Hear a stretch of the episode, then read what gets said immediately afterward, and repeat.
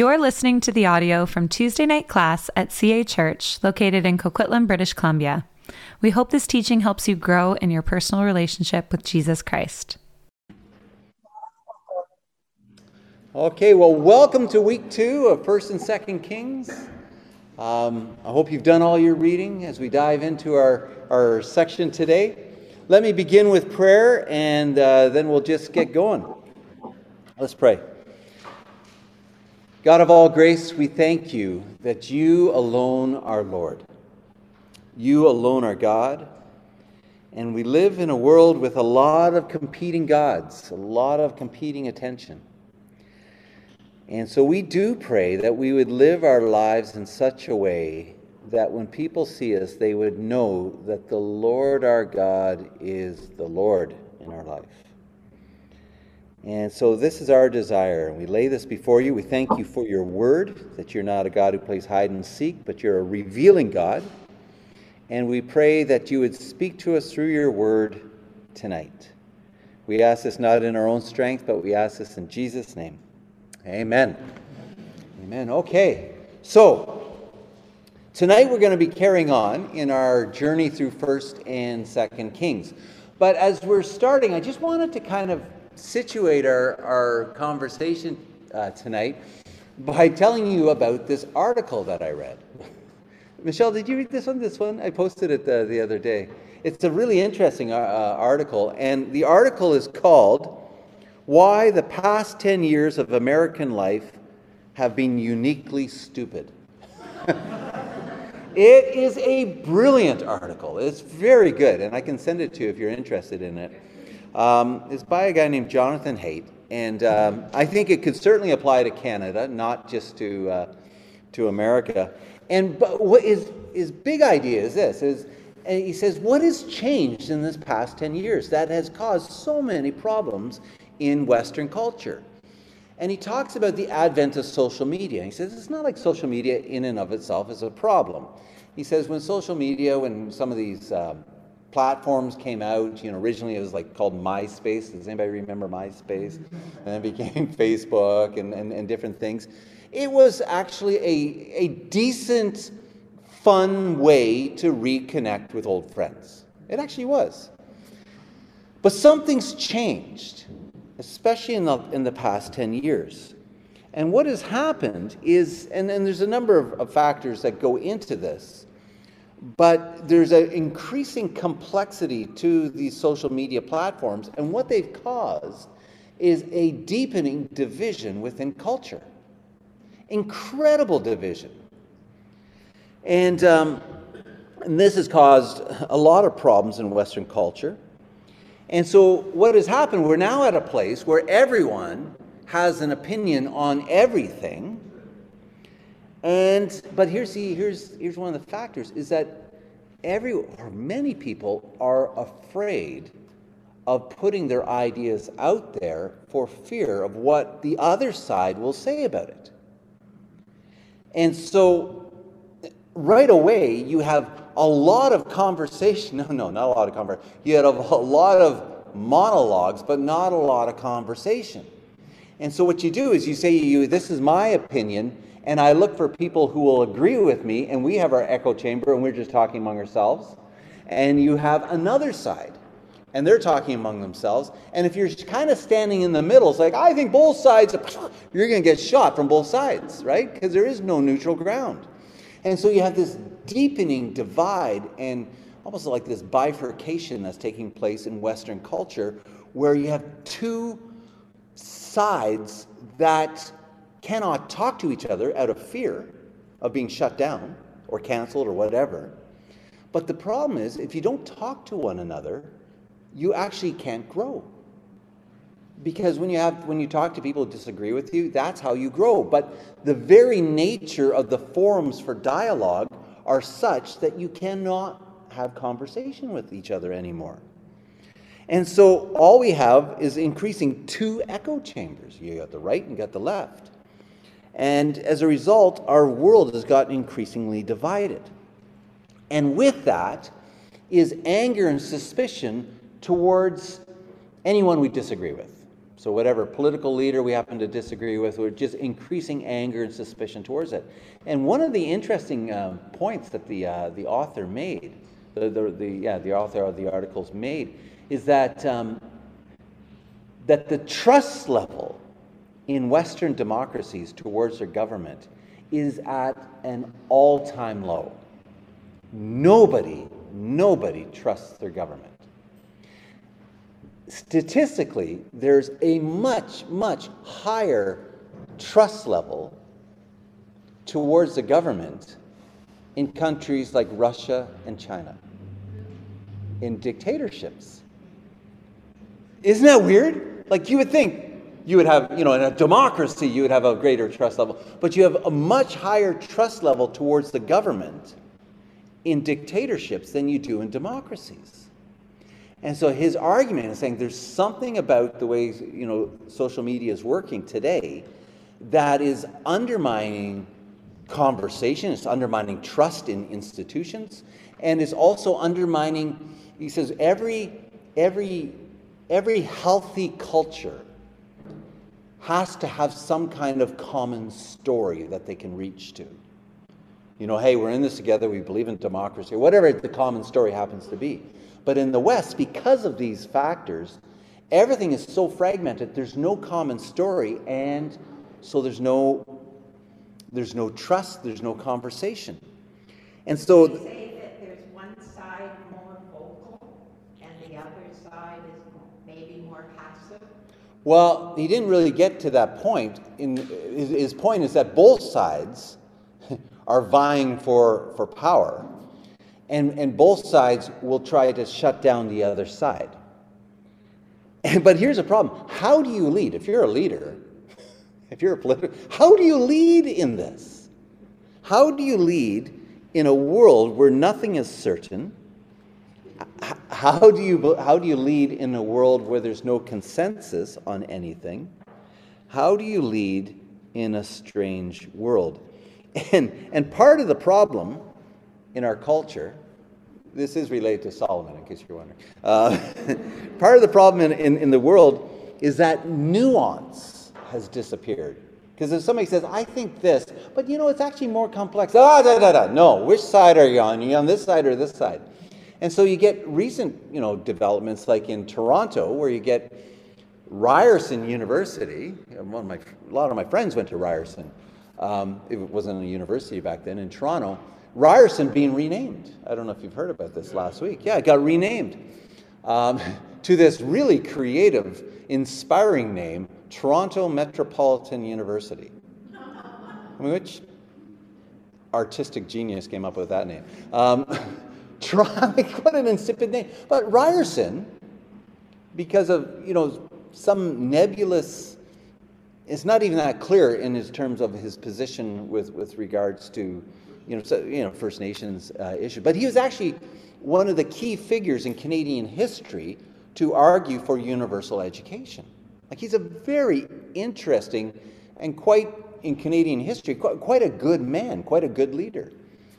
But this thing is, the moment you try to introduce nuance, you're shut down, because there is no nuance. As one person once put it, tyranny is the absence of nuance.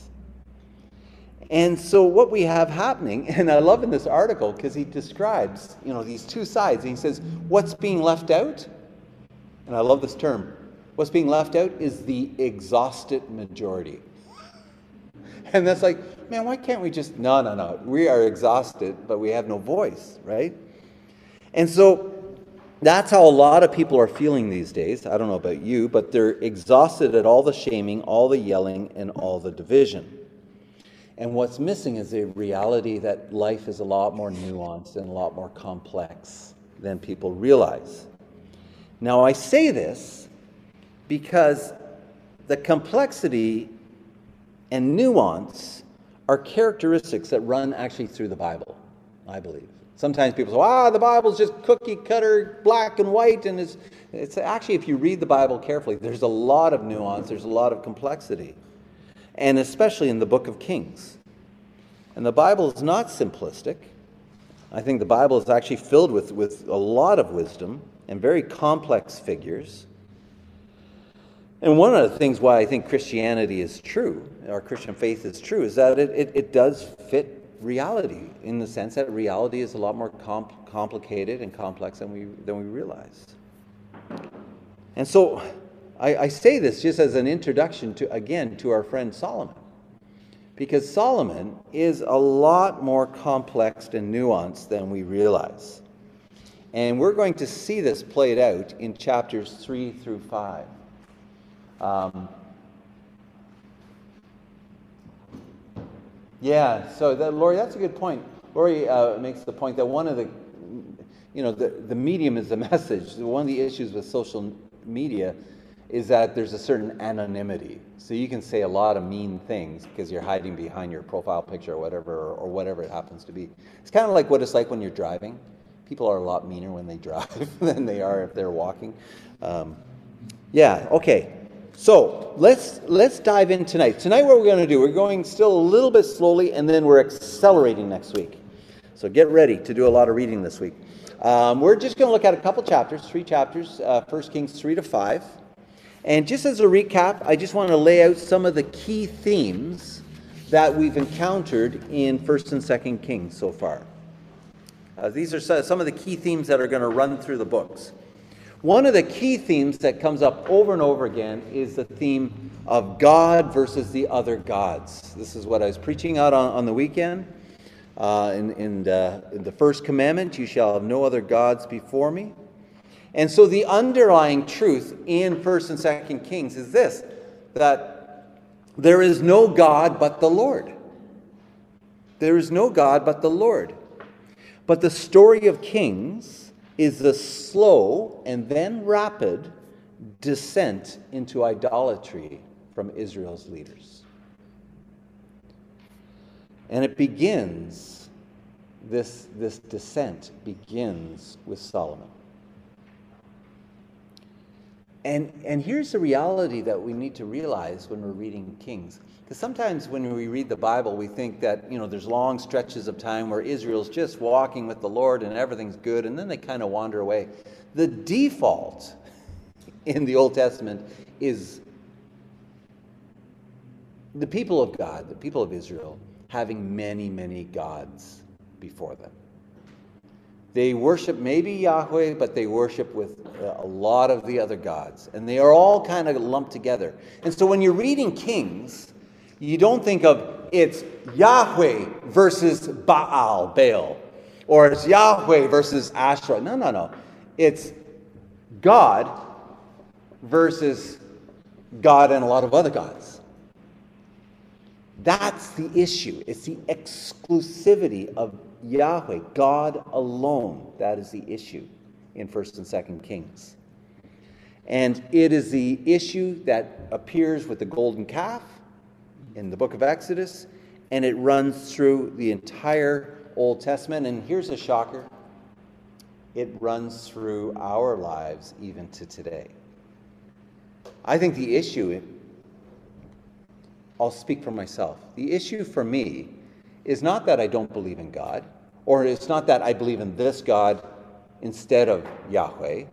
The issue for me is, sure, I believe in God, but I also believe in a lot of these other things and, and give a lot of allegiance to these other things, like hockey, like, you know, scrolling, like, you know, whatever it happens to be, criticism, like all sorts of things, in addition to God. The second theme that will show up is this idea of central worship versus the high places. I'm going to come back to that because I'm going to explain. You're going to come across when you read First and Second Kings these high places. What are these high places, right? Thirdly is a question, it's a debate between covenant loyalty versus spiritual rebellion. And again, uh, the question is, will the people of God be stay in covenant commitment to God? And there's going to be people coming along reminding Israel that you need to get, stay in covenant commitment with God. And so even though First and Second Kings is called First and Second Kings, it could just as easily be called Elijah and Elisha, because the prophets figure largely in the story of Kings. And the prophets calling Israel back into loyalty um, shows up again and again. The other theme is true prophecy versus lying spirits. You're going to find a lot of prophets saying, thus says the Lord, this is what God says. But you're also going to find people say, hey, I'm a prophet, and this is what God is saying. And it turns out that's not what God is saying. And so you have to discern, hey, you're both prophets. One is telling the truth, one's not. How can I tell the difference? Which, let me just throw this out there to you. Um, One of the questions I, I want to ask you is this. Do you know how to discern the voice of the Spirit from the voice of, a, of the liar? Not yet. Because I will find out. God will give me infinite someday. Yeah, someday. Yeah. And yet, and, and yet we have wisdom, and we have discernment, and we have the gift of the Holy Spirit that can help us along the way. And there are some telltale signs between the two. But it's something as, as, as followers of Jesus we need to ask ourselves, because many times I'll have people come up to me and say, oh, well, it's just very clear that God is telling me that. This. I'm like, is it clear? Is that really God? And how do you know? Tell me your process. Well, I just really feel that. Oh, okay. Anything else? No, that's about it.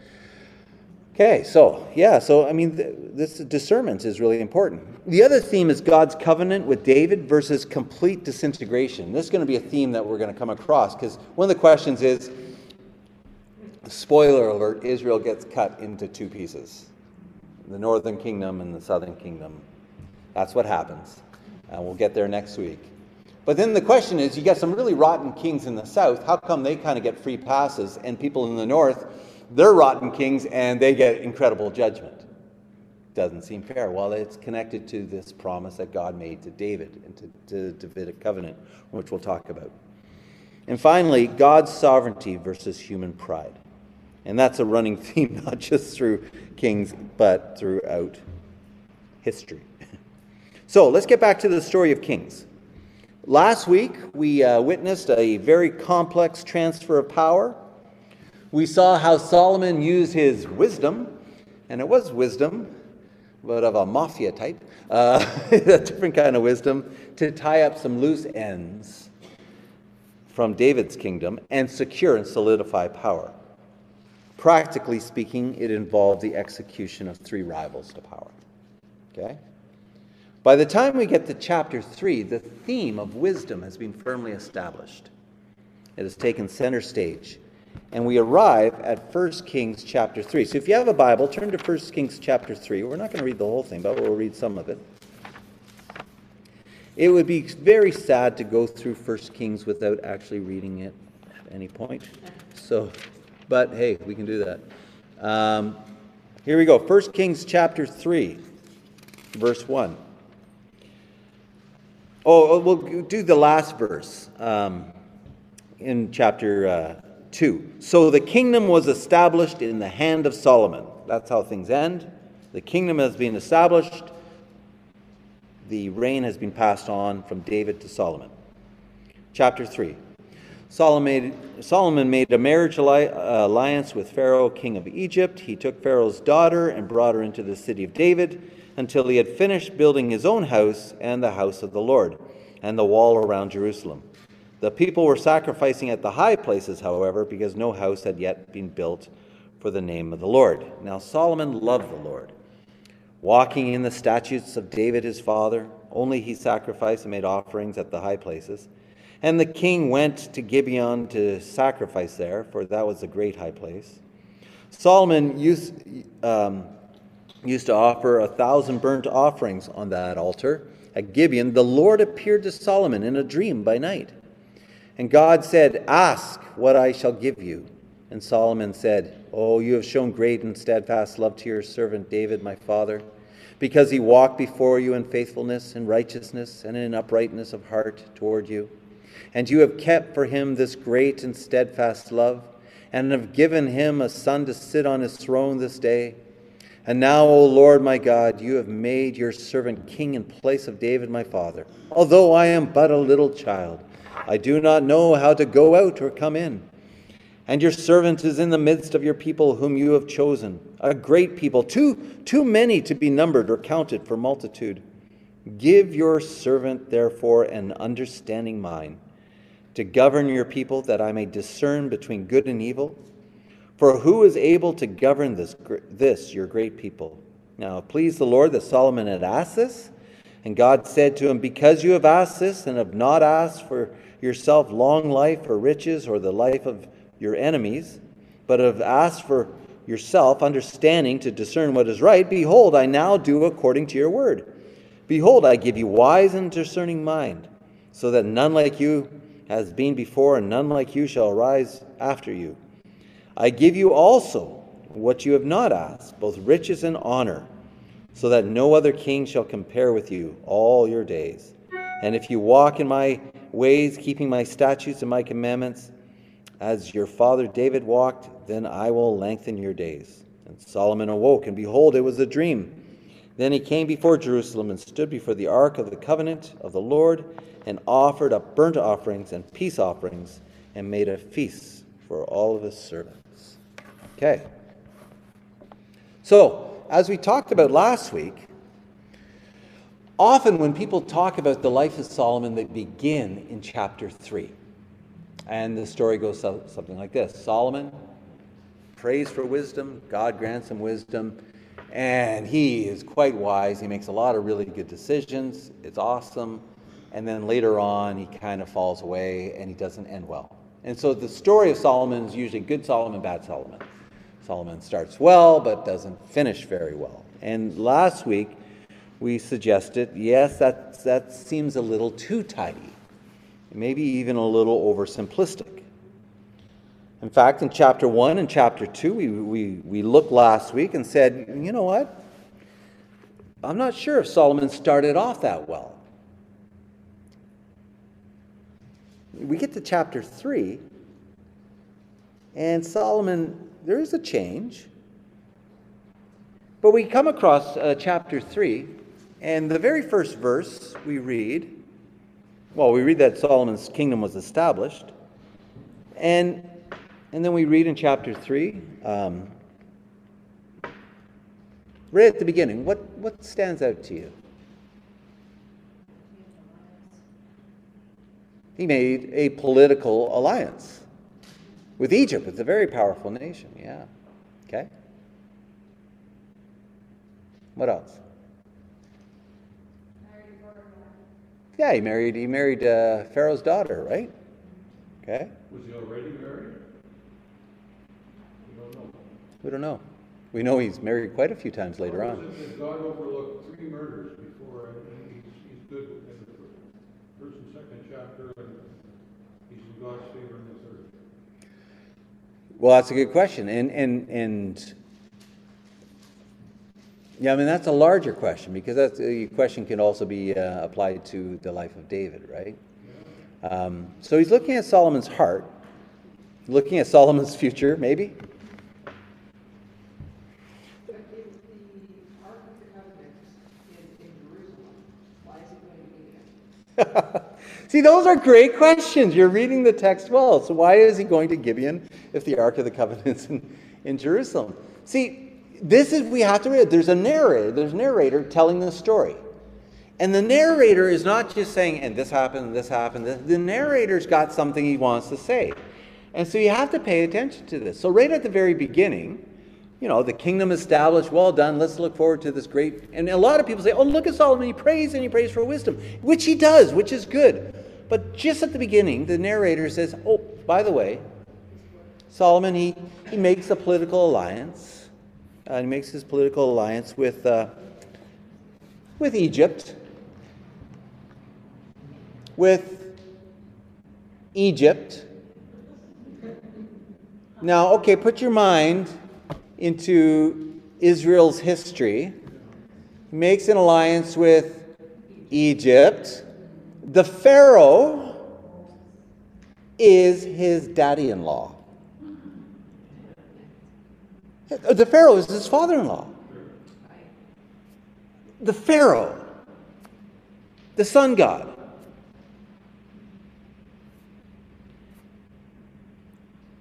This may be problematic.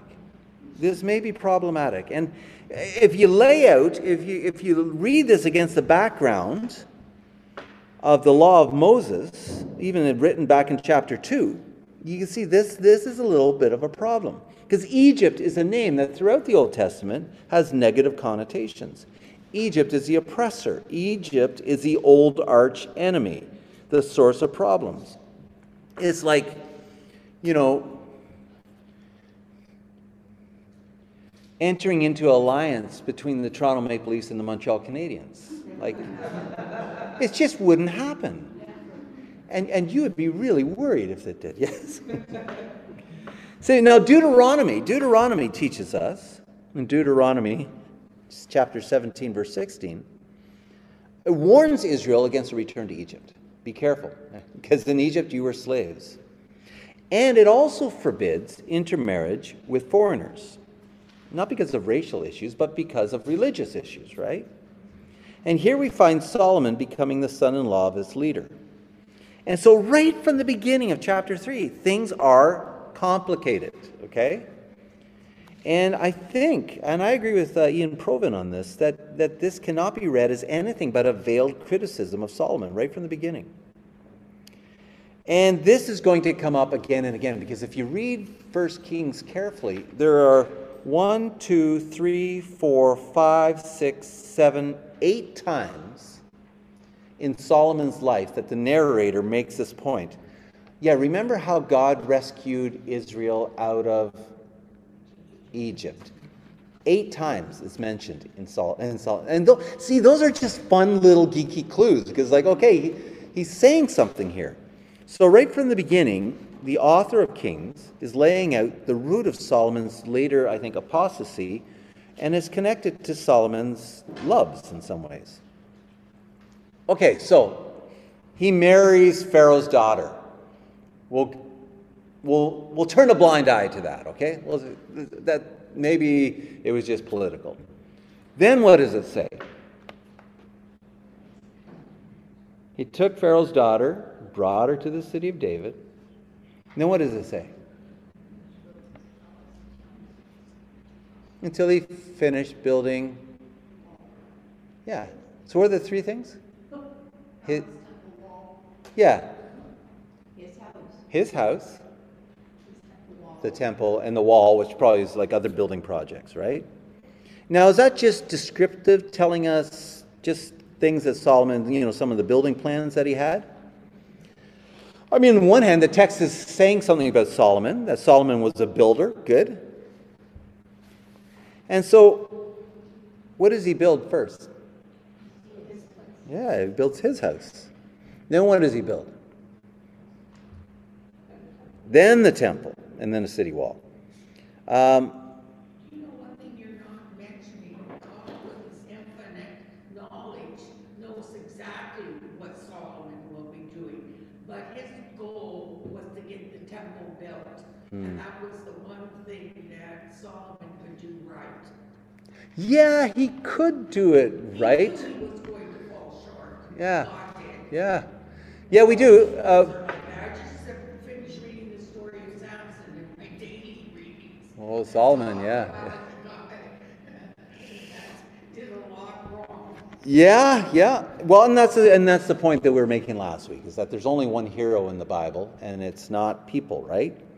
So what we have here, um, we have way back in First Samuel chapter seven, God speaks these words to David. He says, when your days are fulfilled and you lie down with your fathers, I'll raise up your offspring after you, who shall come from your body, and I will establish his kingdom, and he shall build a house for my name, and I will establish the throne of his kingdom forever. Okay, so far so good.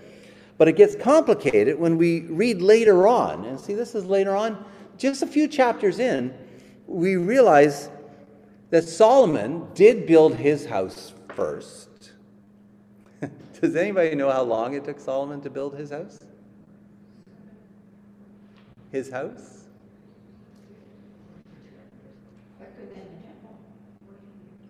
Oh, you know, thirteen years. How long did it take him to build the temple? Seven years, which is interesting. It takes twice as long to build his own house.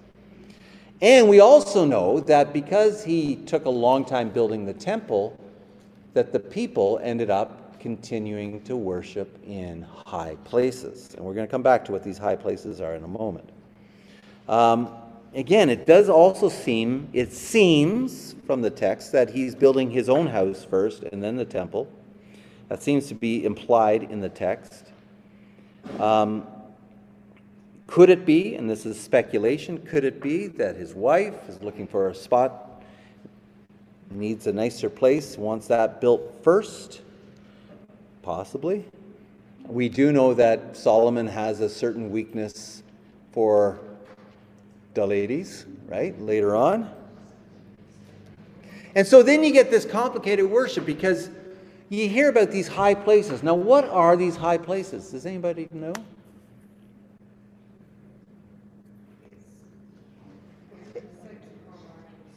It's not really clear, actually. Um, uh, so I've done a little bit of study on it. They're not necessarily high. They're not necessarily, sometimes they're up on top of things, but not always. Um, They're simply like a location of worship. That's all it is. It's like a location of worship. There, it's a place for rich, uh, religious rituals. And here's the thing. In First and Second Kings, high places becomes an issue. It's probably not an issue at this place, at this point.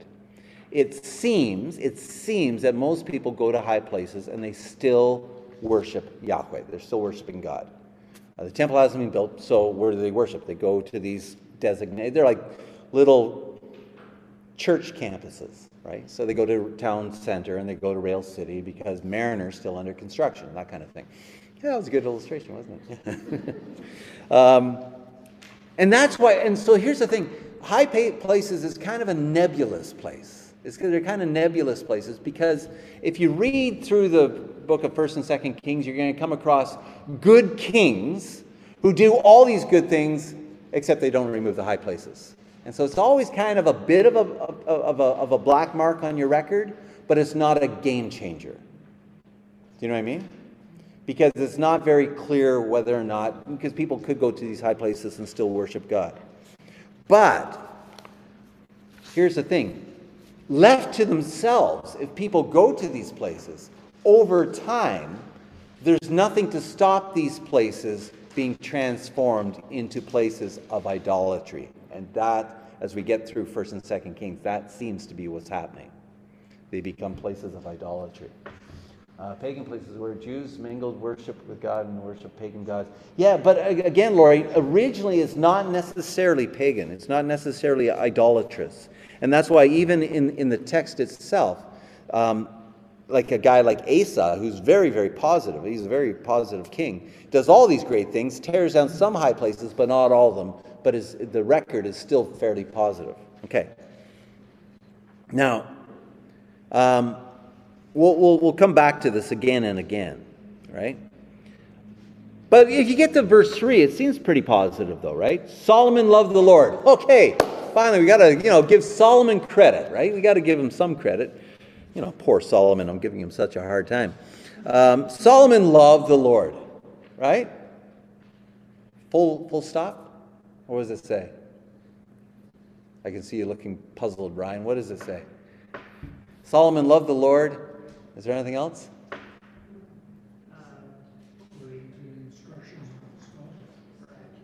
Yeah. Solomon loved the Lord, walking in the statutes of David his father. Good.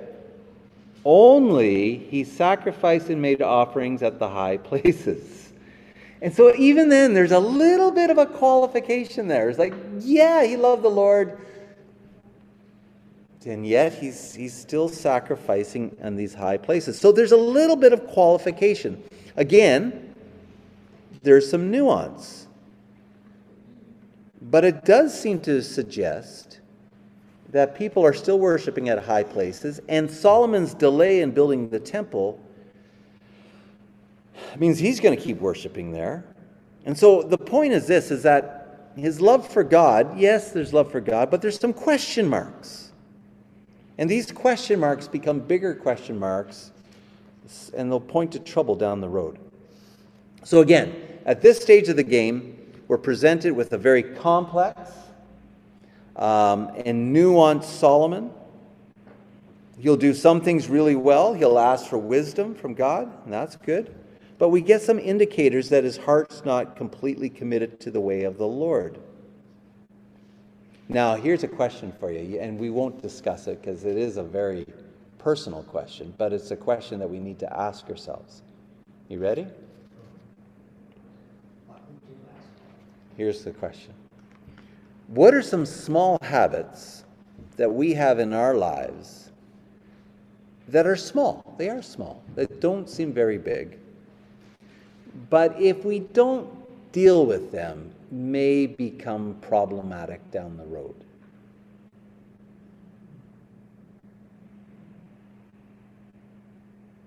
Now, again, I don't want you to have a conversation around your table right now, but but I think it's, a, it's an important question, isn't it? Because sometimes sometimes these little things, and, and most people that I know who have kind of really fallen into major trouble, it it usually starts small, just just little things, maybe just fudging the truth a little bit, or maybe lingering and, and looking at someone, or, or they're just little things. But these little things, if they take root, can grow and can grow and can cause problems. And so here's Solomon. I mean, he's doing a lot of good things at this point. He's calling on God. He loves the Lord, and he's going to pray for wisdom. And these are good things, but you just get little, little habits, little things in his life that next week when we do, when we finish off Solomon, when we finish off the story, um, we're going to see, ooh, oh, these little things got bigger and bigger over time. And it's going to be really interesting, some of the things that we're going to unpack next week when we look at that. But something to think about, okay? What are some small things that you, you've, you've been kind of, ah, yeah, they're, they're not a big deal. But maybe deep down, you know, if it keeps going, keeps growing, it's going to cause problems. Anyhow, something to think about. Okay, then we get to Solomon's wisdom, right? He prays, and it's a great prayer. Well done. And and Solomon recognizes, he recognizes that the wisdom that he had may not have been the most godly kind of wisdom um, from before, right? And God actually confirms this um, when he speaks to Solomon. And then Saul, we read in verse four, Solomon goes to Gibeon to sacrifice there. Tricia, that's your question. Why does he go there? Well, we're not sure. Apparently, it's uh, Gibeon is, I mean, it's quite a A lot of violence in, in the past, in, in, in the Old Testament. He goes to a great high place, and so it seems to be a place where, where Solomon would go to worship the Lord. And it's in this context that the Lord appears to Solomon in a dream by night. And God says to Solomon, ask and I shall give to you. Okay, ask and I shall give to you. And so what does he ask for? And this is this. It's actually quite a remarkable occurrence. The God of the universe asked Solomon, ask, and I shall give it to you. It reminds me of Jesus' words in Matthew seven, ask, and it shall be given to you. Is there such a place as Gibeon? Today? Well, this Gibeon, I'm not sure if we know, if we're quite sure where it is. Um, but actually, that, I didn't answer your question. I'm not sure. Yeah. Does anybody know? Um, what time is it? Why don't we just have a little bit of fun, okay? I mean, as if Solomon's not fun enough, but why don't we just take a moment, okay? You guys are going to have to use the chat function. It'd be kind of fun. If you heard the voice of God saying to you tonight, Josh, Josh, it'd be deeper, Josh. Ask, and I shall give it to you. Okay, and you can't say a million dollars. It's not something like that. It's like what, what you need, right, in, in your life. What? How would you respond? Ask, and it shall be given to you. Just take a few moments around your tables or in your rows and answer the question, if God asks you, ask, and it shall be given to you, what is your heart's desire to receive from God? Okay? Just take a moment to do that. Okay, let's let's gather right back in. Um, let, let me hear some things. What are some things that, or what are some, some things that you would ask God for?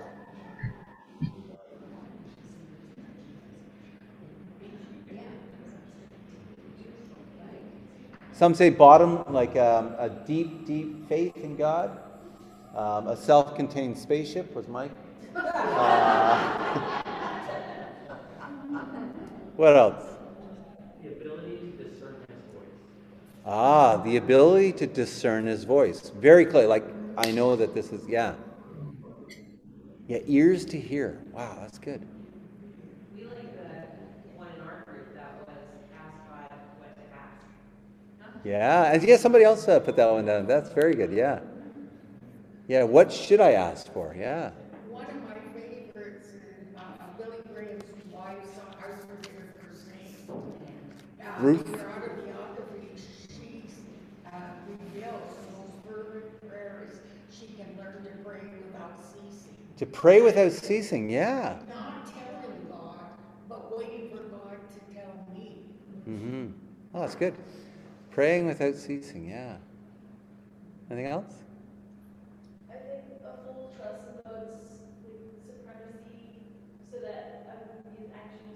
Yeah, full trust in God's supremacy and his sovereignty and his love and everything so that you will not be anxious. And somebody else, yeah, talked about living life without fear, right? I, I, I thought, for myself, I thought, I would like to have political savvy. Like, it is kind of a, but I'm horrible when it comes to politics. Like, like navigating people at times, and I always step on landmines, and I always end up making people really angry at me. Um, I don't, I, I wish, I know some guys that are just so smooth, and it's like, how did you get through there? I stepped on four mines, and you got to the other side. And so I wish I had, and I had a guy early on in my, uh, my pastoral life, he goes, David, he goes, you're very relational, people like you, but politically you're terrible. Because you're just you're just going to really annoy people if you try to be political. So I wish, yeah, I wish I had some some political savvy. uh, and you know, Solomon gets political savvy. He's, he's he gets there. I don't talk too much, but I have a friend that was a lawyer in Singapore, and he taught me a lot. Richard Agnew. He's a. Oh, I know Richard. Yeah, yeah I know yeah. Richard. Yeah. Uh, he says you can go to Singapore on your own, be perfectly safe anywhere you.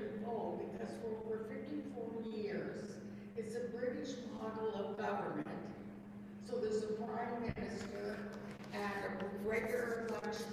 This one man always got over ninety percent of the popular vote.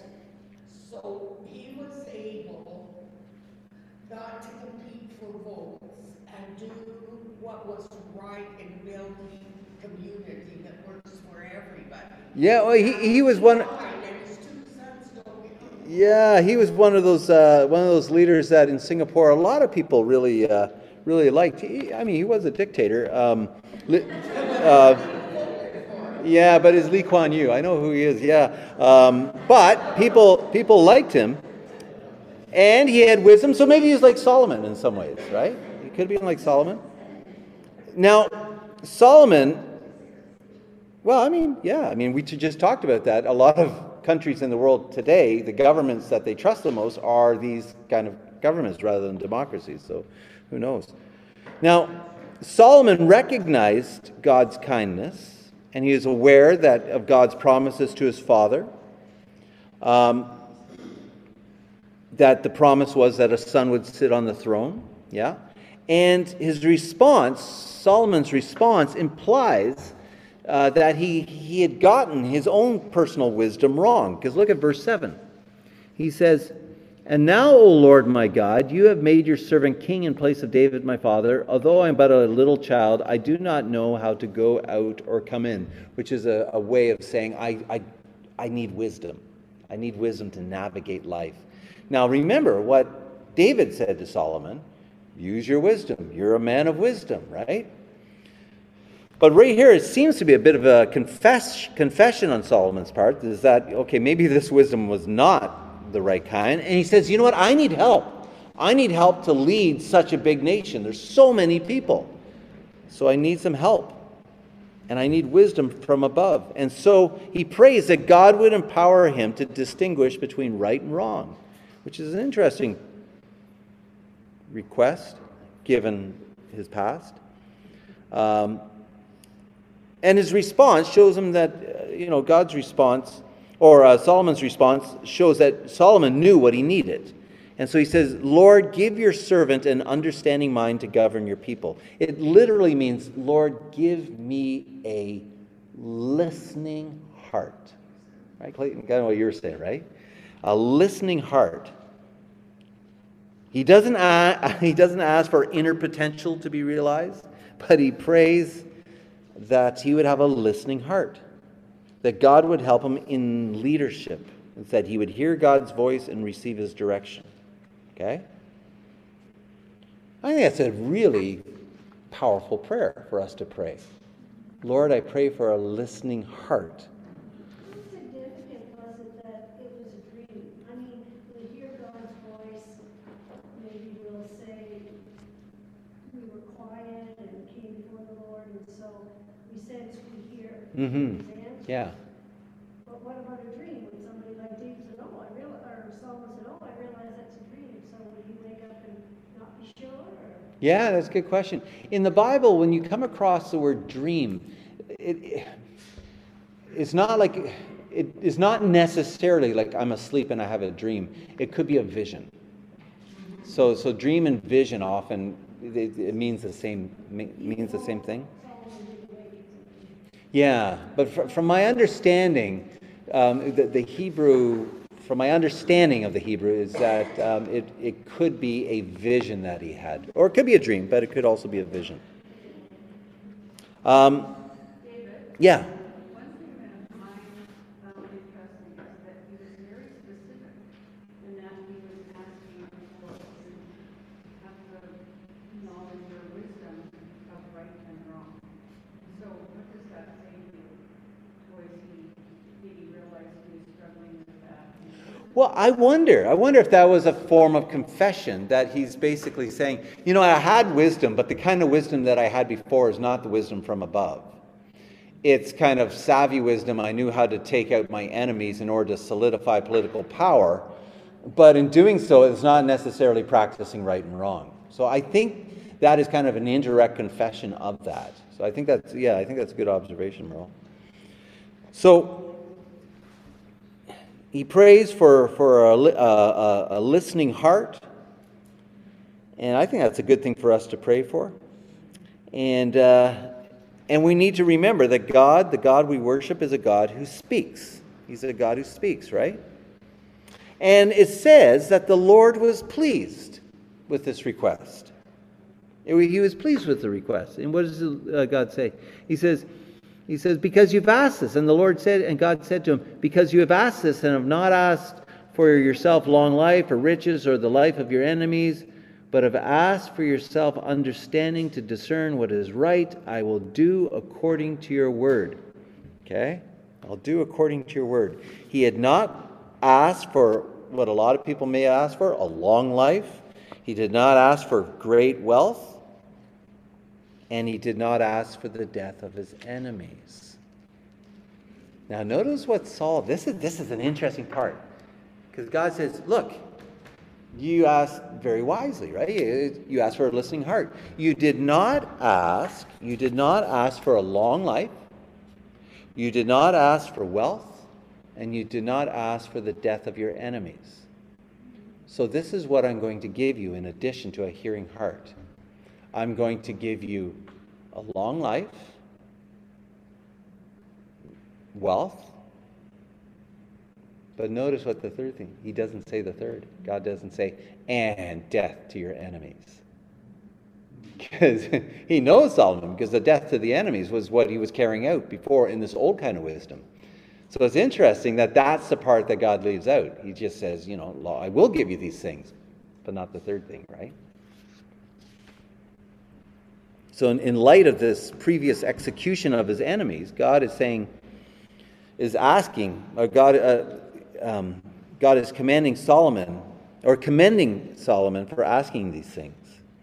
And so he says, I'll give you a wise and discerning mind, I'll give you long life, I'll give you great wealth and honor, but I will not let you kill as many people as you like. Killing your political rivals is no longer on the table, right? And this is significant. And so we go from here. And, and, and what this, again, reminds us, is something that we talked about last week, is that there's more than one kind of wisdom. There's a kind of wisdom that takes out your enemies, and then there's a kind of wisdom that comes from above. And Solomon prayed for the wisdom that came from above. And I think that's, that's significant. So, it's so significant, what do we see Solomon do right after that? He says, I got to worship, which is cool. But this time, he doesn't go to the high places. Where does he go? He goes to Jerusalem, yeah, which is interesting because that's where the Ark of the Covenant is. So already he seems to be practicing some wisdom. He's learning to discern between right and wrong. Now, this new found, this newly given wisdom is going to be put to the test in a very famous story. You guys know this story of the two prostitutes, right? Two prostitutes must be living together, kind of maybe in a brothel or something like this, and they both have babies, and one mother accidentally smothers her baby, and in the middle of the night gets up and takes her dead baby and swaps it with a living baby and says the living baby is hers, and the, the sleeping mother wakes up, sees the dead baby, go, wait a minute, this isn't my baby, and they come before Solomon and said, look, you got to sort this out. And so this is Solomon's wisdom to do justice is being put on the spot. A couple things to observe about. So do you guys know this story for the most part? If not, you can just kind of skim through it. Um, it's it's quite, quite a remarkable story. Um, one of the Proverbs, one of the Proverbs, the lips of a king speak as an oracle, and his mouth should not betray, uh, should not betray justice. I mean, he needs to be a, a just uh, king. And so the king in the ancient world was like the Supreme Court. He was the highest appeal for justice. If the king was corrupt, chances are the whole nation was corrupt. And so wisdom is put on display when these two prostitutes come before Solomon.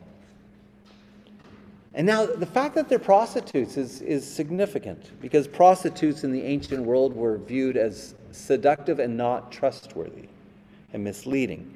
And so this just adds to, like within the context of the time and within the context of the writing, it adds greater pressure on Solomon, because prostitution, prostitutes, I'm saying within the context of the time, they were perceived as being very deceptive, and so it would be hard.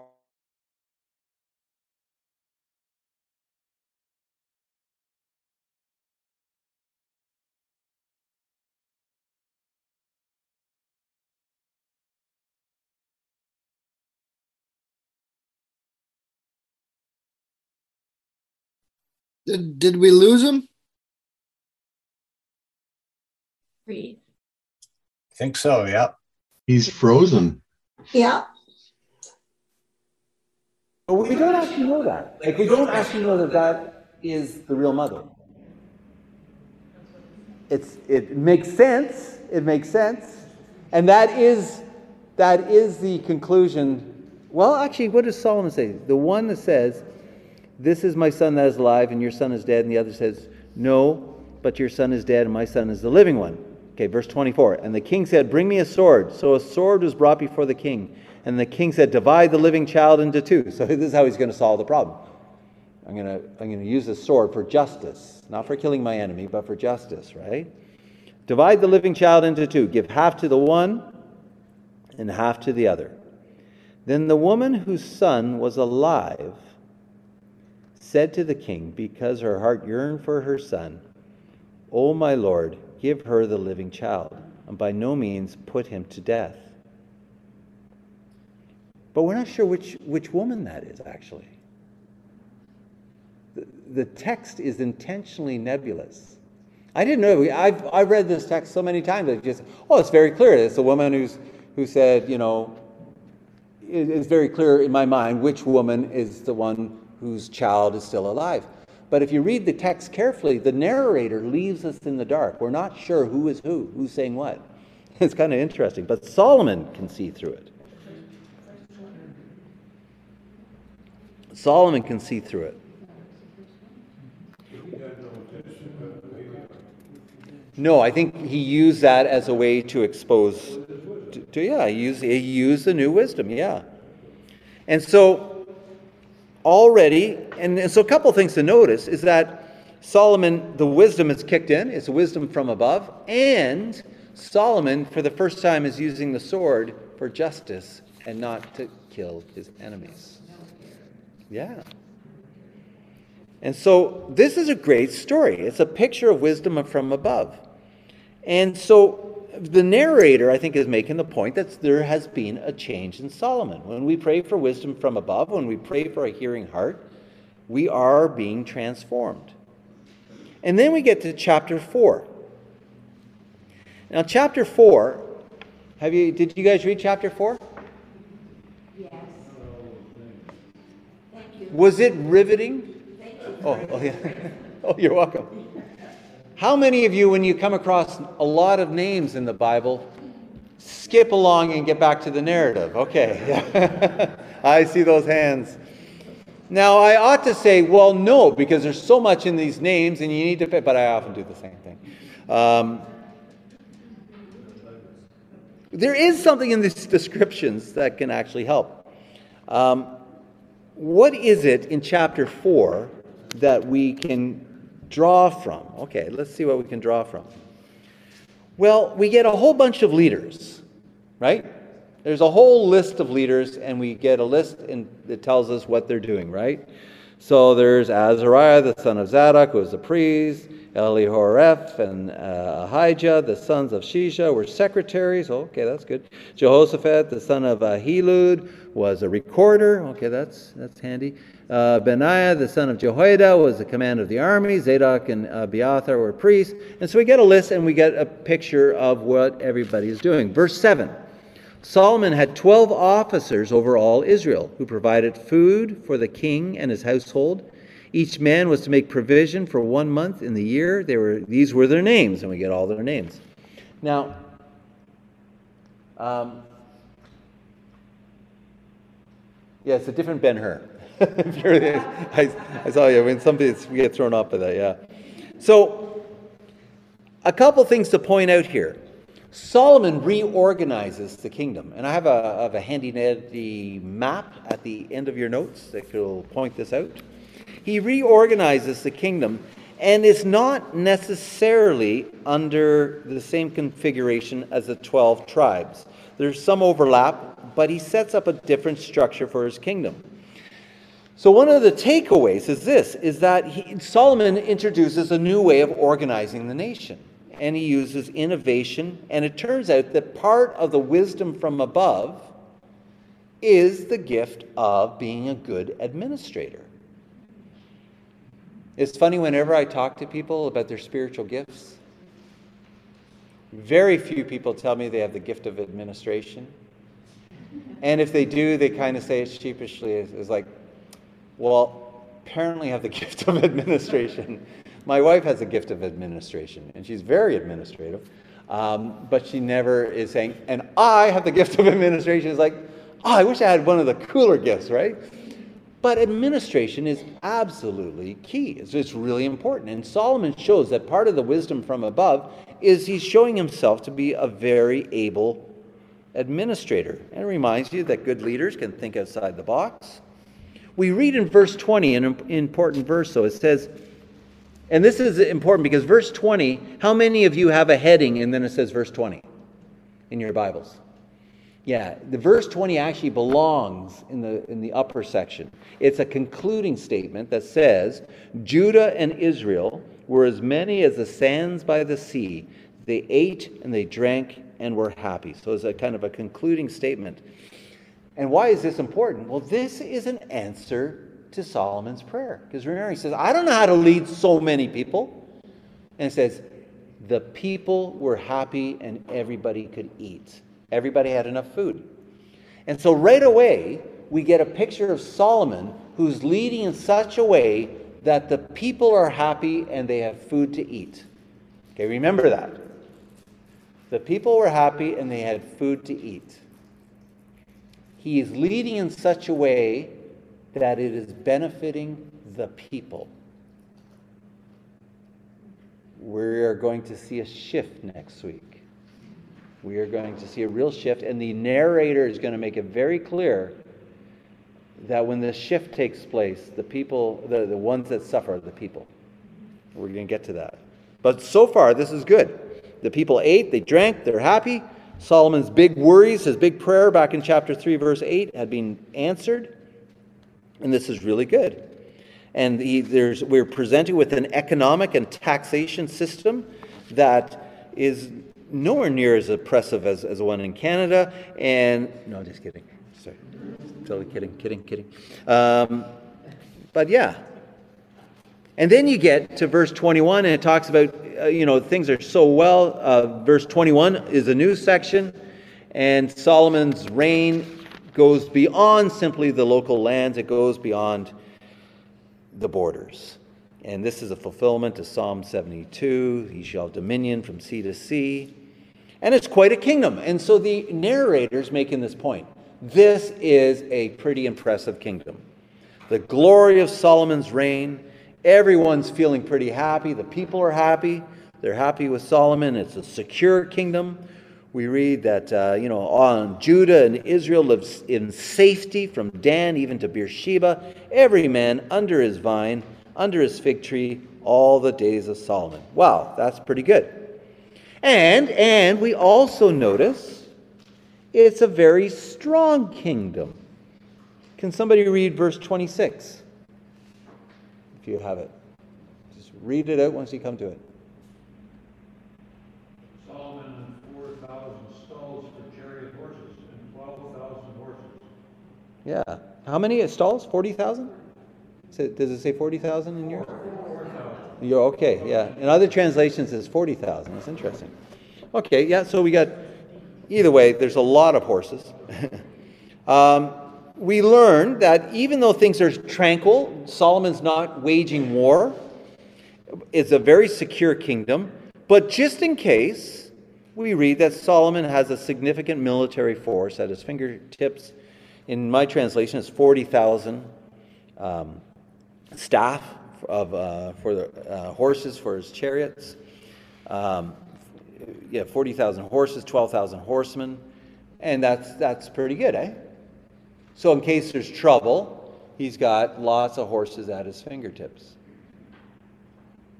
We're all good with that? Yeah.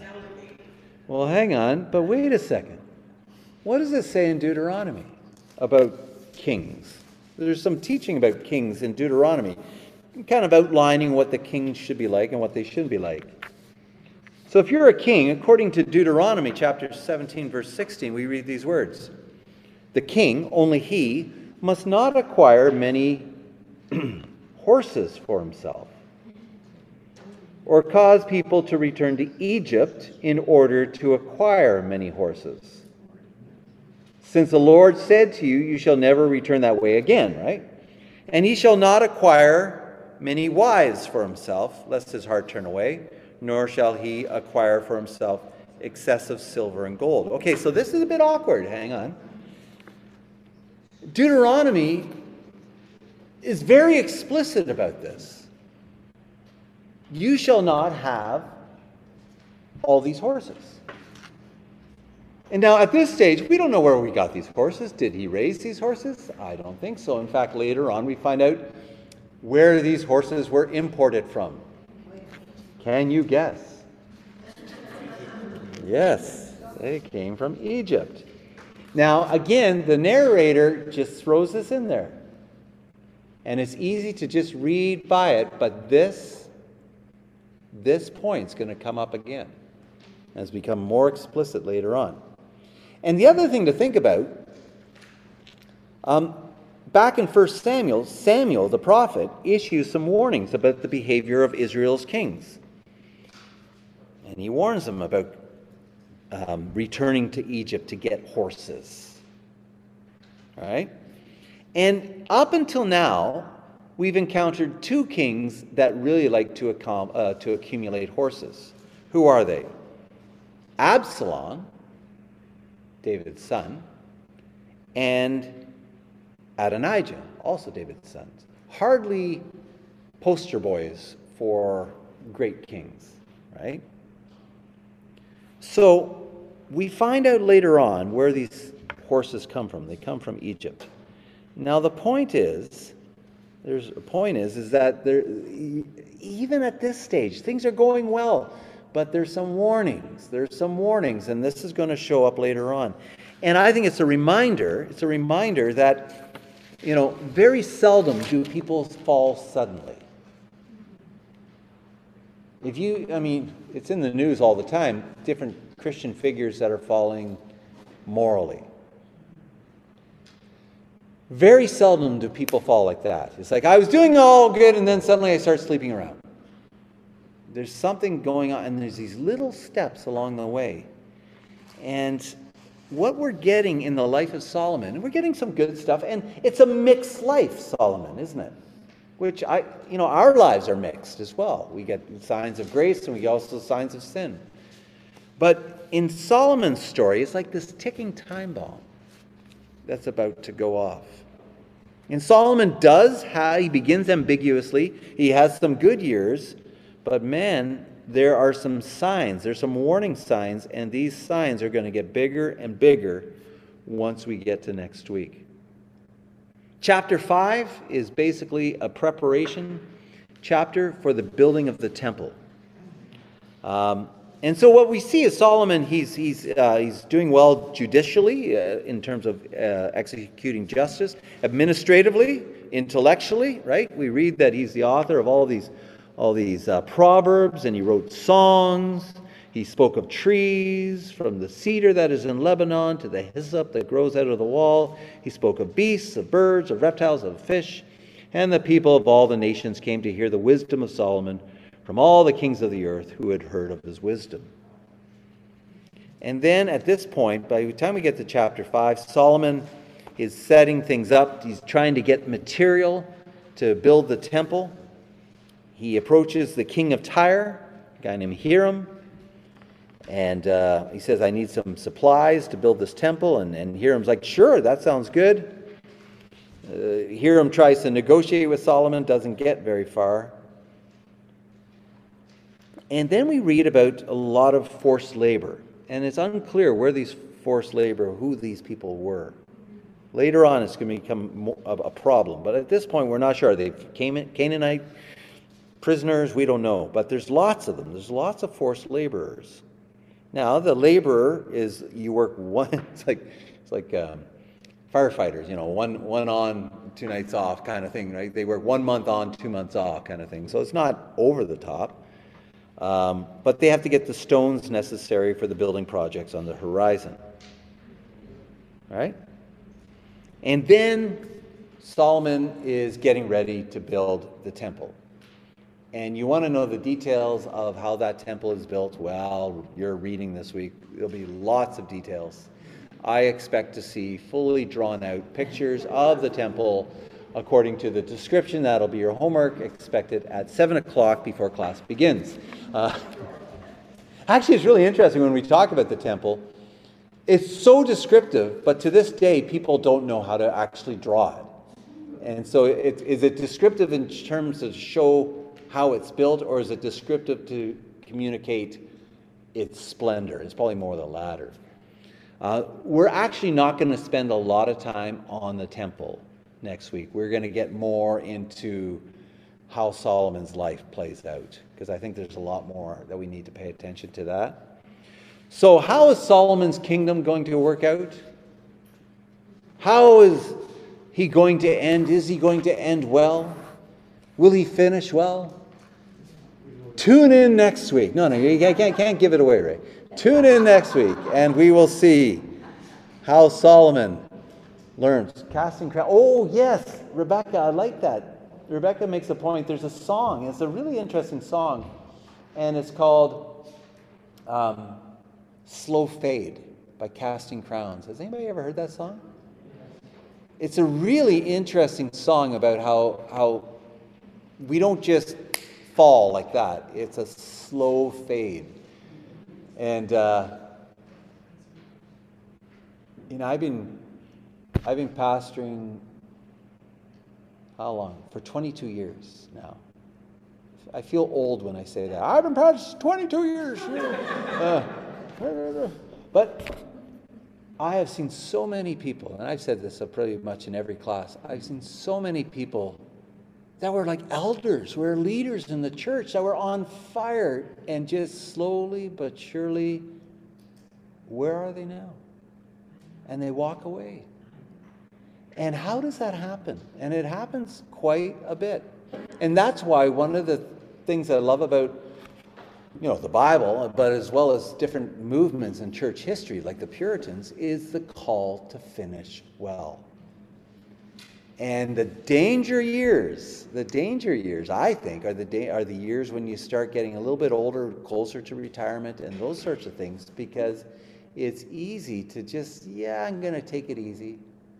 Was what the Proverbs says. I mean, I wish Solomon read his own Proverbs. You know, you know, a little folding of the hands, right? A little closing of the eyes, a little relaxing. And it's a slow fade. And next thing you know, you've walked away. And, and your heart's no longer a listening heart. Your heart's no longer alive to the things of God.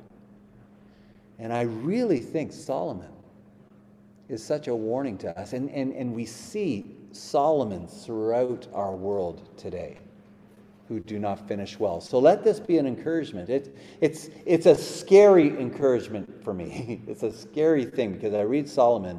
Guy had the wisdom from God. And spoiler alert, he doesn't finish well.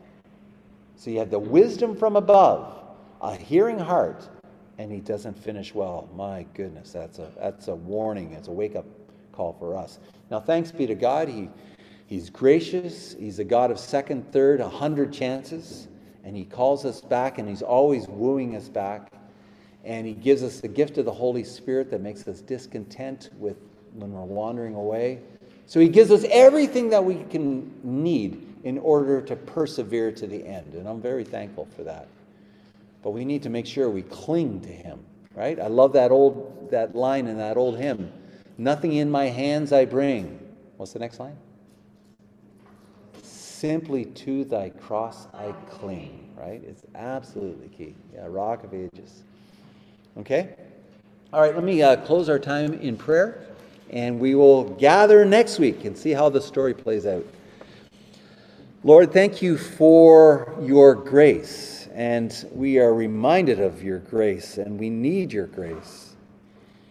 We're thankful for the cross, too. We live on the other side of the cross, and we know that uh, our deepest sins have been uh, forgiven once and for all because of the cross, that we've been reconciled to the Father through the Son, and you've given us the gift of the Holy Spirit, your empowering presence to transform us into the people you want us to be. So we're thankful you have given us so much. And so may our response be a desire to walk with you. May we be like the uh, disciples when uh, when Jesus asked them, are you going to leave too? And they said, where are we going to go? Lord, you have the words of eternal life, and we believe and have come to know that you are the Holy One of God. And apart from you, there is no life. And all the things that seem so appealing uh, will not deliver in the end. And so, Lord, may we read your word and learn from your word and do whatever we can to cultivate a lively walk with you day by day. That's our desire in Jesus' name. Amen. Okay. Thanks for participating in this class.